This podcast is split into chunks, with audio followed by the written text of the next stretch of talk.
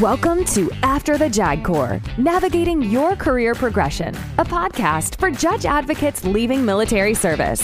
After the JAG Corps assists officers transitioning from the military law practice by learning from individuals who have successfully embarked on new careers, providing insight on rewarding professional opportunities, job search strategies, resumes, the value of your military experience, and more. Now, here is your host, Tom Welsh. Today on the podcast, I am talking to Matt Osman. Matt is a former Navy JAG, and we'll talk about that, and who's now a judge in North Carolina. So, Matt, welcome to the podcast. Thank you. Thanks for having me on. Well, I appreciate you coming on to share your experiences and, you know, maybe pass on your story to JAGs who may be coming after you, may be interested in what you're doing. But Matt, what was the years of your service in the Navy JAG Corps? So I graduated law school in 2001. I actually was at OIS in Rhode Island when 9/11 happened. It was 9/11 was 3 days before graduation. It was pretty wild because this thing that I thought was going to be this pretty neat adventure, fun thing to do, uh, the nature and tenor of it changed almost overnight. just a few days before graduation. So, Naval Justice School in fall of 2001. And then I got to my first duty station in Japan in January 2002. And then I punched out in May of 2008 from Charleston. Seven years active duty? Right around there. Yeah, right around there. And what was, uh, what did you do while you were on active duty? So in Japan, I was at the trial service office in Yokosuka back when we had TSOs. Prosecutor there, traveled all over the Pacific AOR, spent a lot of time in Guam, spent some time in Misawa. I did a deployment for four months on the first ever ESG out of Sasebo on board the Essex for four months. From there, I went to Spain where I was the deputy SJA in Rota. Oh, wow. Yeah, back to back overseas because Japan was forward deployed. It was considered to be a hardship, even though it was shore duty. And I can assure you that me and the other JOs there did not consider it to be a hardship. So from there to Spain, two years in Spain as the deputy SJA, and then back to Charleston to the NILSO branch office at the Naval Weapons Station there I did a brief three month stint where I was the JAG for the Naval Nuclear Power Training Command because they needed a quick fill in. And then I moved over for two years to be the OIC of the NILSO branch. And that, of course, as you know, took me up and down, basically back and forth to Florida multiple times, at least, you know, once a month, if not more, from Charleston or up and down to Florida all the time. Was that the Jacksonville area? Yes, Jacksonville Mayport. I mean, the the main command for the NILSO in Charleston, you know, my CO was in Jacksonville. So we went back and forth a lot. Now, was Charleston from where you separated from the Navy? Yes. And what went into your decision to get out? So that was 2008, 2007. There were several factors. First, I met my wife in Spain. She graduated from Annapolis. She was a SWO who then laterally transferred to be a public affairs officer. So she was the PAO in Rota. We met and got married during our time there. And then she got out, having completed her post academy active requirement. And we wanted to start a family. I really wanted to continue to litigate. And at that time, there was lots of talk about creating career path and career progressions for litigators to still remain competitive for promotion. You had litigation tracks, but those were still relatively in their infancy at the time. And there was no guarantee that you could do that type of job and still remain fairly competitive. And I get it. I mean, the ultimate goal of the JAG Corps is to develop lawyers who can advise war commanders, international law, rules of engagement. I mean, that's the ultimate mission. And I recognize that criminal justice, UCMJ, things of that nature is somewhat secondary to that role, even though it's important for good order and discipline. But I recognize where I recognize where litigators fall in the overall hierarchy, at least at that time. And so for me, who wanted to continue to, and I had a real passion for litigation in the courtroom, I felt like if I really wanted to keep doing that, I needed to get out. So the desire to kind of settle down, start a family, not be moving every few years, be closer to family as well, and move back to Charlotte and then also keep doing what I wanted to do, which is litigate. So it was multifaceted, but a lot of that. Plus, I was a little spoiled. Japan, Spain, Charleston, it was all downhill from there. What was left? yeah, true. Looking at your LinkedIn profile, you went on to Weaver Bennett and Bland, where you did some litigation, business, contractual disputes, liens, construction related cases, and uh, cases involving homeowners associations. How did your search go that landed you with that firm? That was hard. And that was a long, protracted, drawn out process. I probably started job hunting in earnest early in 2008. Used up a lot of leave coming back and forth to Charlotte to network and to meet with people and to interview. And I had hoped that my Navy service would be something that a lot of people would recognize and see and see the value in. But let's be honest, um, we still live in a in, in a legal world where where you went to law school matters, where you on the law review, a lot of those connections. And I and I went to Regent in Virginia Beach and loved it. Fantastic education. It was perfect. And quite frankly, it's how I found the Navy JAG Corps. So I have zero regrets. At the same time, people were still overly focused on academic record because they didn't understand what a Navy JAG did. And so they weren't willing to invest in here's an experienced lawyer with seven years of in courtroom litigation experience. You just need to help me get proficient on the North Carolina part of it, which is where I had taken the bar. And it was just really hard to sell that to a lot of employers finally, there was a, a former JAG, James Epperson, who had served some years prior, who was a partner at Weaver Bennett and Bland, and he brought me in. It's a small firm. It ended up not being the best fit for me. I was only there for about six months. I had, I said in my head, I wanted to litigate. I wanted to do civil litigation. I didn't want to do any more criminal work because my last tour in Charleston, I did a lot of defense, a lot of really serious significant defense. And it had burned me out a little bit. A lot of emotionally difficult cases, a lot of hard things. And, and you know, think about where we were in 2008. We had a lot of people coming back from the desert and a lot of people coming back with a lot of issues. And so dealing with that just kind of burned me out a lot. So I didn't think I wanted to do criminal. Well, six months later, I realized I wasn't happy at that firm. And so I then went down to Union County, which is one county over from where I live now, to be an assistant district attorney and a prosecutor there because I realized that was my first love was criminal work and being a prosecutor and that was my first love. So that's what took me there. But it was a difficult search. So two things. First of all i should point out you said Regent is where you learned about the navy jag corps. And i should point out to the to the people listening one the internet wasn't prolific as it is today. It was just in its infancy. And two, people have those references. And today we kind of take it for granted with shows like Jag and A Few Good Men and the internet. But back then, it was not as, as well known. Well, and just to clarify, A Few Good Men came out in 92. But that's right. I'm sorry. I'm off by 10 years. It's okay. But you had A Few Good Men and you had the TV show.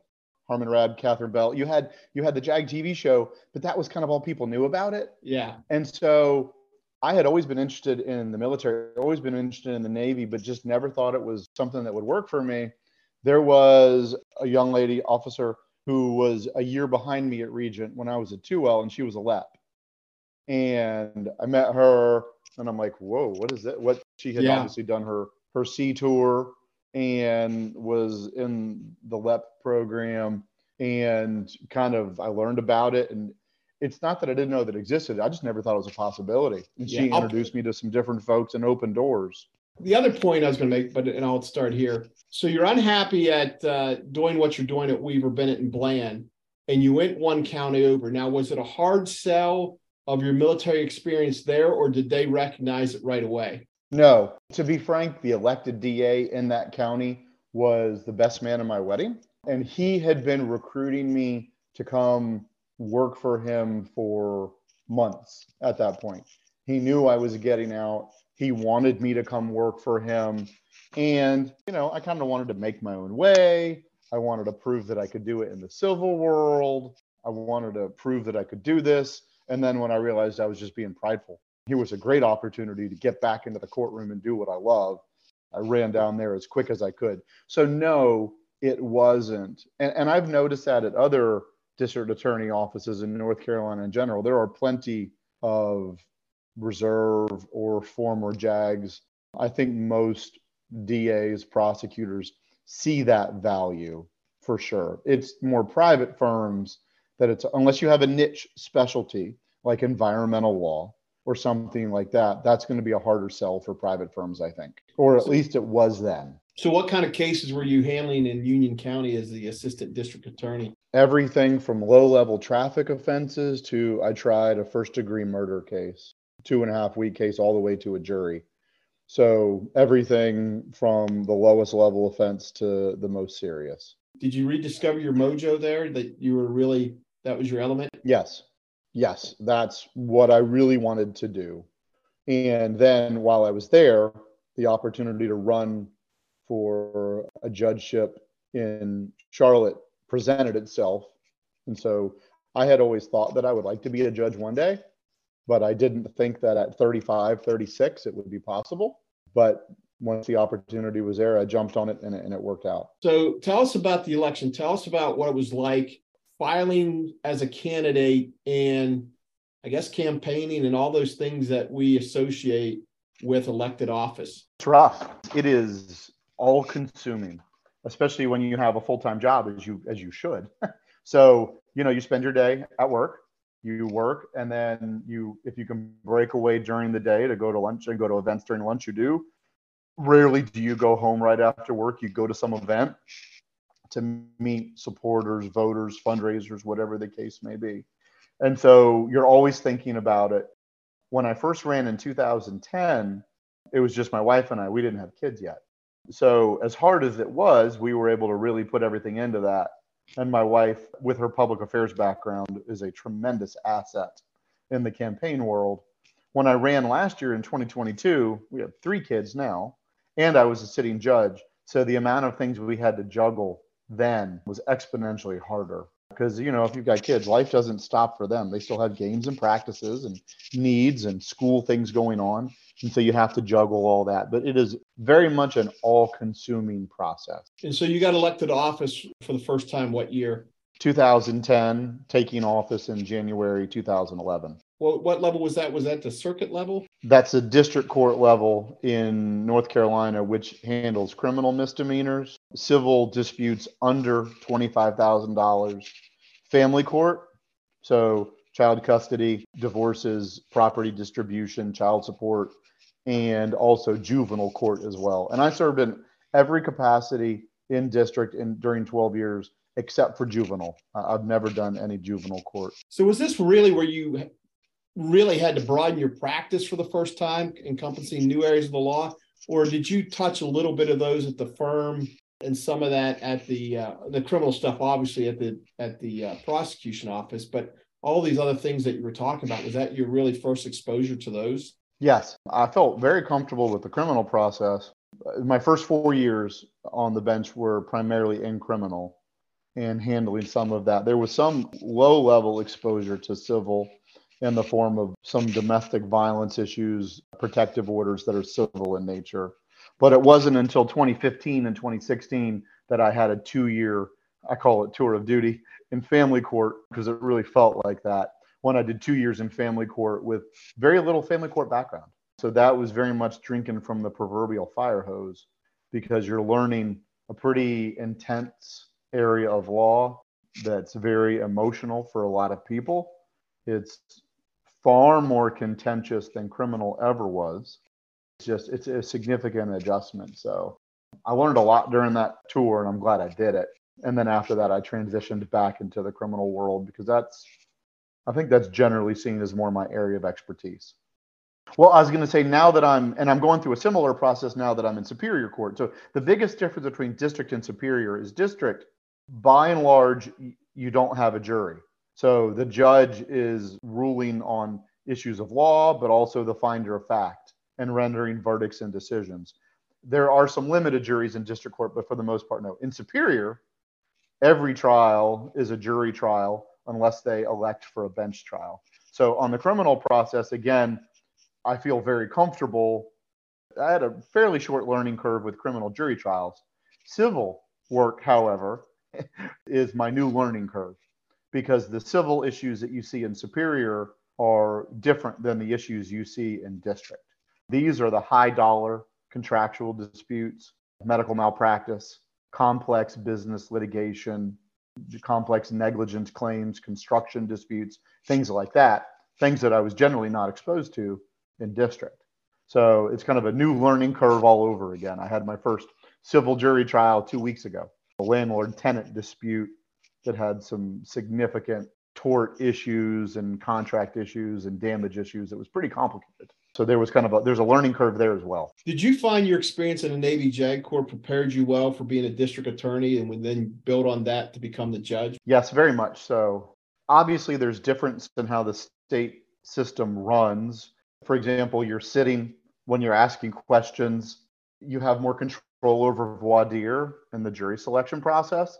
I mean, I remember in the Navy having to submit my list of questions. And, you know, Judge Carol Gash, Captain Gash, who was the first military judge I appeared in front of in Japan, the, the control that she or other judges would have over that process. It's much more similar to the federal system. And in federal court, obviously, judges pretty much handle voir dire in some place. In state court, you have a lot more free reign as a lawyer. And so, but at the same time, I still had that experience from the Navy, and it definitely helped me. I also felt fairly confident in court, presenting, speaking in those contexts, being the appropriate formality, working with people, working within a hierarchy a structure, having the appropriate deference for the right people. Those are all things that you just kind of pick up implicitly in the Navy, and I think transfer very well to the, the court system, to in court litigation. At the district court level, which I see here you were there for 12 years, how often did you have to run for reelection? Every four years. My first election was a contested election against an incumbent, which I won. In 2014 and 2018, when I was up again, I was unopposed both times. There is no better feeling than an election that you win as soon as you put your name down. And what went in your decision to move up to the Superior Court level? Was it the need to be challenged, or is it just a natural step? It was something that I had wanted to do for some time, based on the way of where I live and the way that the districts are drawn in my county and in my area. There really was only one seat that I could run for, and there was a long running, well respected incumbent there who I didn't want to challenge. And I spoke with him in 2021 told him I was really interested in this and I really wanted to do this. And he let me know a few months later that he wasn't planning to run again. And I immediately announced I was going to run. So it was something I had wanted to do for some time, but it's very much a matter of right time, right place, because the vacancy has to line up with when you can run and, and where you can run. So it was something I wanted to do for a long time. And yes, in terms of the intellectual aspect, I very much enjoyed my time in district court. I feel like I had started to become a little stale there. And if you become stale, the danger is you become a little grumpy or you make snap judgments because you think, well, I've seen this case how many times or this version of each case. And you need to keep that open mind as a judge until you see all the stuff comes out. But the longer you do it, it's a lot easier to say, well, I've seen this before. And so now that I'm in superior court, I feel intellectually challenged again. I feel pushed. I feel like I'm a much better version of myself and a better judge because that intellectual curiosity is back again. And I also love managing the jury process. I just really enjoy that. And you mentioned before we hit record that this is a eight-year tenure. Yes. So you don't have to run for election as many times. No, and that'll be 2030, and then I'll have 20 years as a judge. You've been at this for five months. What are the big cases you had there? I had a cold case rape from 1990 that obviously, as you might imagine, the primary evidence was DNA. That was a fascinating case. It took about a week and a half, a number of obviously you, you kind of have to divorce yourself from the facts. The facts of what happened are really bad. And you you separate, you know, the emotion and the facts from the legal issues were, were very interesting. And working through those legal issues, DNA, issues of proof, issues of identification, even the jury selection process. Anytime you're dealing with some sort of sexual assault or some sort of sexual offense, 20 to 25% of the jury pool right away is going to be out because they've had some experience themselves or their family or their friends that makes it very hard for them to remain objective and unbiased. And so jury selection issues in those is very difficult as well. That was probably the most intellectually interesting jury trial I've had so far. I've only had one civil jury trial, and it was fairly complex as well between a mall and then a couple of fairly well known franchisees who sell uh, various and sundry salty and sweet treats. And so that was an interesting thing, not to be too specific. That was interesting as well to kind of observe those issues, to work through those issues, to see, and just to observe the jury process, to see how the jury worked. I always make it a point after every jury trial to go back and talk to the jury, both to ask them if there's anything I could do to better, man- better manage the process for them, and also just to answer their questions, because invariably juries always have questions, regardless of what their verdict is. Why weren't we given this? Why didn't this evidence come in? Or what about this? And so I want them to walk out with as few questions as possible because I think that it enhances their faith in the system. I should mention you you did a couple years in the reserves after you left active duty, two and a half it looks like, inactive reserve, ready reserve. So you're you were never really planning to affiliate as an active reservist. I wanted to. Obviously, that's on my LinkedIn bio because it's true. I was in the IRR for a couple years. I think I mustered a couple times at the local NOSC because they had those musters maybe once a year or yeah. two years for IRR folks to come in. But I never actually did anything. It was ironic that within a few months of being out, I was suddenly getting the, the mail a piece of paper that I'm now in 04, which I found to be hilarious. Much simpler than had I stayed in and gone through a promotion board. So, I mean, I claim that because it happened, but I feel guilty saying that I was a lieutenant commander because I never really wore that rank. I wanted to affiliate with a reserve unit. But when I was leaving, I believe they were closing down the unit in Charleston or at least phasing it out. The reserve unit that used to be in Raleigh, North Carolina was no more. There used to be something in Columbia, South Carolina that was no more. There was a NOSC in Charlotte that I would have loved to have worked with, and they would have desperately loved to have a JAG, but I was told no. I was basically told if you want to be in the reserves, you have to go to Norfolk. And I get you want to be in the Navy, you got to go where the Navy is. And so that was back before the days of remote work and yeah. you know reading trial transcripts at home. So I was told if you want to be in the reserves, you have to go to Norfolk. Well, I was in Charlotte. That's 12 ish hour, 13 hour round trip once a month. Trying to start a family, new jobs. It just didn't make financial or other sense sure. to do this. So I wanted to, but, and I don't blame anybody, but nobody was willing to be remotely accommodating to keep me in the reserve. So I said, okay, you know, I'm to, I'm to move on. It's still something I wish that I could have done, but not at the cost that it was all available or offered.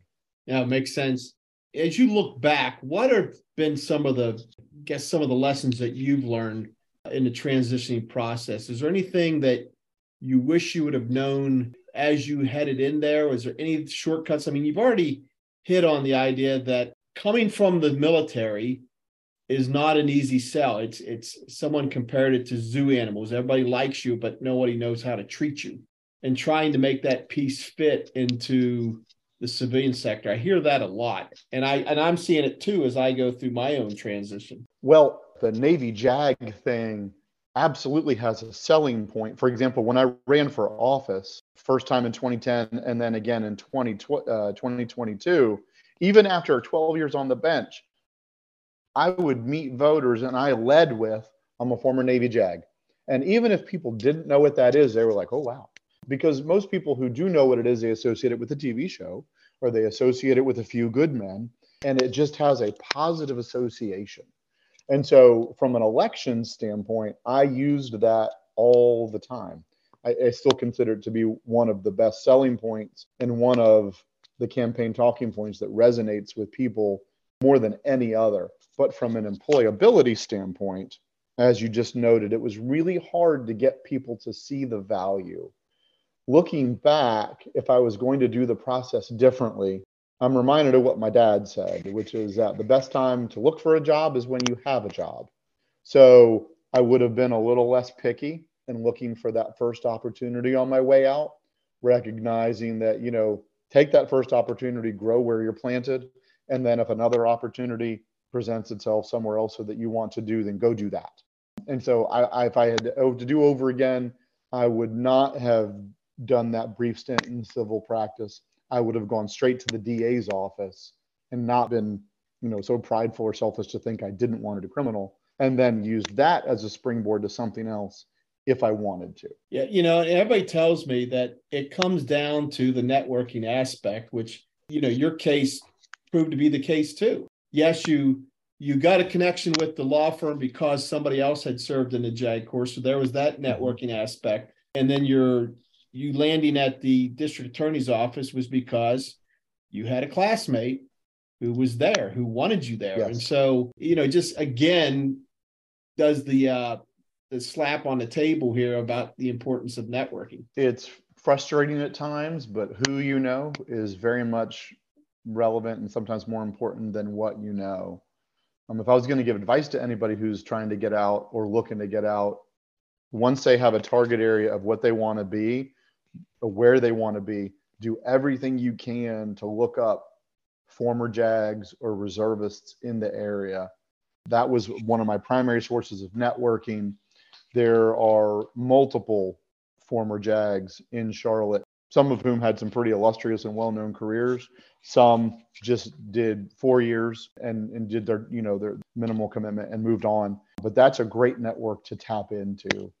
Even if it's just, hey, can I buy you a coffee? You know, hey, can I give you a call? Not, hey, give me a job, but just building that network. And the sooner you can do it, once you've decided that you think you're ready to get out, and two, that you know where you want to go, the better, the more time you can start building those relationships and building those connections. You also need to be willing to start at the bottom and do something you don't know how to do. You know, maybe you maybe you don't want to do personal injury work, but maybe that's the opportunity. And maybe you need to get in there and grind for a couple years and learn the ins, ins and outs of civil practice. And maybe that eventually opens the door to go over to the insurance side or whatever the case may be. But, you know, folks need to be willing to come out and kind of grind and show their competence and experience that they got from the Navy. And I'm sure that'll shine through, but they need to be willing to put in the work and not be too prideful for what that first opportunity is going to be post Navy. You know, as you look back, so it's been about 16 years since you started your job search and 15 years since you actually transitioned from the Navy, of how much things have changed in regard to the existence and prolific use of LinkedIn or the uh, post COVID now, the number of interviews and stuff that are done remotely, as you already indicated, remote work, and how that would have revolutionized at that time, made your life a lot easier, possibly trying to get job from South Carolina into North Carolina and not have to burn leave and travel. So we've kind of got, you know, necessity drives uh, innovation, and now we take these things for granted of Mm-hmm. You you and I talking here. You're in North Carolina. Up in I'm in Northern Virginia. You know, and I've had these VTCs. VTCs, that's an outdated term. Had these Zoom calls with somebody as far as Japan, and it really, really has changed the landscape of of looking for work. It has. It has. But even then, there's no substitute for the personal connection that comes with a handshake, and sitting down and just sharing a little bit of time together. So, yeah, absolutely. I wish this had been available back then. But even then, there's just something to be said for getting to a firm and walking around and meeting somebody in person and proving that, uh, you know, you didn't just turn it on for 20 minutes on a Zoom call. Um, you're actually a decent fellow. Yeah, it's funny. I, I'm, you know, I've looked at a couple places and talking to people about, hey, what's the work culture like? And they say, well, you know, we do three days in the office, two days at home. And I'm thinking, man, you know, here I am going to be starting something completely new. And the idea of being in that office environment where you're just exposed to issues and you learn things just by your presence, whether you're wanting to learn something or not, you pick up things. And now a lot of this is coming right out of the gate. You'll be working from home a couple days a week. I agree with that. And in fact, one of the things that I enjoyed most when I went to the district attorney's office was it reminded me of being in the Navy again and being at that first TSO. Because you remember what it's like to have a bunch of JOs. You know, you're all similar life stage, doing similar work. You have that camaraderie. Sometimes you develop that unfortunate gallows sense of humor, which is a way of coping with the difficult things you see, but you just connect with people. And I think that most folks coming out of the Navy are probably going to probably going to resonate, I would think at least, with those more in office jobs. I think team is important and relationships are important. And that's without, I enjoyed the work and I enjoyed the travel during my time in the JAG Corps, but without a doubt, it was the relationships that are my biggest memory and distinctive. And I'm still in touch with three good friends, one fellow lieutenant who was with me in Japan, and then he went over to the NILSO in Spain at the same time. Um, I'm still in touch with these guys and it's such a great experience. So I, I'm my guess is that a lot of people who are looking to get out will be and should be looking for similar environments where they can have that same sense of relationship and same sense of camaraderie that you have in the Navy. Well, Matt, it's funny how life turns out, and uh, your your story is is an example of that. Any other points or lessons that you think is worth mentioning? Here's your here's your chance to make a final argument. I think what I would say is that find something you're passionate about in the law and become an expert in it. And that will help you at that next step level when you decide to get out. I know that, you know, for a lot of even senior JAGs who kind of have that super varied experience, you become a jack of all trade and a master of none. Mm-hmm. Unless unless you end up at a code, for example, they might be the exception to this. But the JAG Corps wants generalists. It does. That's generally that, that's I think that's what the what the JAG Corps wants. And that's what the JAG Corps needs. Someone who can go into any environment with a broad range of experience and do something. That doesn't work as well in private practice or in the real world. You need to be an expert in something, in some field of law, whether it's criminal defense or family law or construction law or juvenile or wills, trusts, and estates. Find your niche, find what you're passionate about, and become an expert in that while also networking in that field. And when you make that transition, I think that will help. It's that generalist nature of what the Navy trains us to do that I think is part of why the outside world struggles to figure out what box to put us in. They want that guy who a girl who's 10 years of secured transactions and that's literally all they've ever done as boring as that sounds. But they can plug and play that person into their corporate practice. For us we may have 10 years experience as a, as a lawyer with fantastic experience but we don't have that particularized experience. So I, I would that that would be my encouragement to anybody even as the navy forces us to generalize is to figure out what your passion is and whether it's on the side or with local CLEs or local networking, whatever you do, try to really figure out what that is and invest in your own specialization. Yeah. And I tell you, you know, going out and, and painting pictures, it's great for resume in the sense that journalists approached that a lot of times you're able to hit a lot of marks of what they're seeking. But it's, you know, the experience is about inch deep instead of a mile deep my experience has been you're it's it's hard to compete because of that generalist attitude that there's jobs that you take that you had to get up to speed. And i'll turn for example your deployment on the esg you know the rules of engagement law of the sea are not things that you probably spend any time studying at regent and certainly didn't incorporate in your practice as a first tour tso trial counsel but all of a sudden you know that proverbial fire hose you had to learn it and be able to apply it and advise on it. Now fortunately we operated on those deployments in a mission where people had a little bit of experience on the receiving end as clients so they you know you were able to get there. But trying to convince people that hey i've been doing this for 10 15 20 years and i'm pretty confident my ability to pick it up well as you said they're looking for people to plug and play and that's where back to the networking aspect comes in. I think that is this tidal wave of JAGs out there, former JAGs, is what to land that first job. Yeah, there there are some firms like this who are willing to make that investment, who just see the value of the experience and the person and are willing to make that investment. Most businesses, and this is true across the corporate world, like I said, want to plug and play somebody with experience who can get to work and be profitable right away.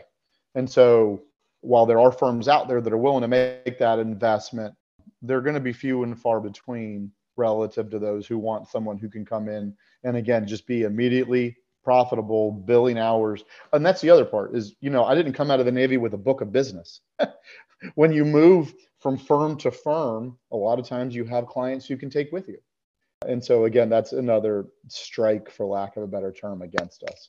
But that's where you can compensate you can compensate for that by specializing as much as possible but it's life journeys like yours that we're now sharing with the JAG Corps writ large and former JAGs that show that it can be done. And so thank you for coming on and giving guys like us hope. I mean, you came in the Navy 10 years after me, but I'm learning from you to show that this experience and, and is all relative. Absolutely.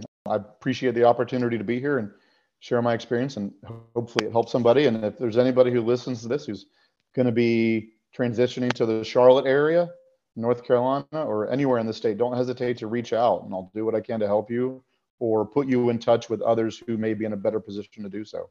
And that's what it's about. Ladies and gentlemen, the Honorable Matt Osman. Thanks, Matt. Thanks for having me.